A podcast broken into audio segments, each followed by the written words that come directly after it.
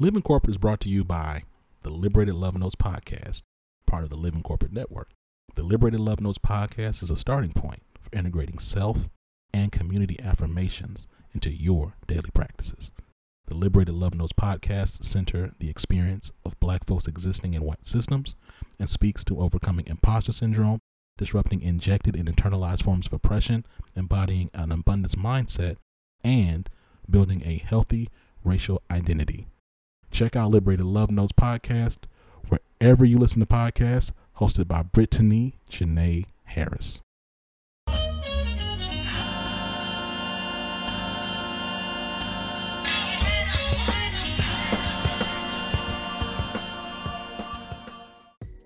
What's going on, Living Corporate? It's Tristan, and I want to thank you for tapping back in with me as I provide some tips and advice for professionals. On today's episode, let's talk about fake job postings. We've all seen or maybe even fallen victim to a fake job posting without even knowing it. As the number of job seekers increase, so do the number of fake job postings and scams. There are numerous reasons that fake job postings exist, including companies trying to have resumes on file or gauge the talent pool, to spammers and identity thieves who will sell your information or use it for their own personal gain. No matter the reason, these fake postings are not there to help you in any way, shape, or form. JT O'Donnell, the founder and CEO of Work It Daily, provided six common signs that can help you spot a fake job posting. Number one, the contact can't be found in a Google search. Number two, there's no company information listed. Number three, there are grammatical errors and spelling mistakes.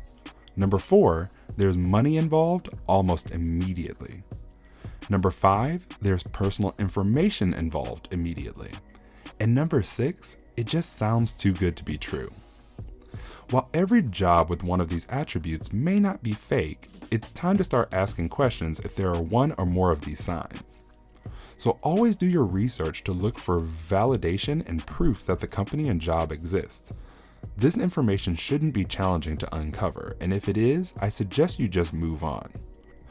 While you may think you are applying to the job of a lifetime, you might just end up in a pyramid scheme selling vector knives, or worse, have your identity stolen. This tip was brought to you by Tristan of Layfield Resume Consulting. Check us out on Instagram, Twitter, and Facebook at Layfield Resume, or connect with me, Tristan Layfield, on LinkedIn.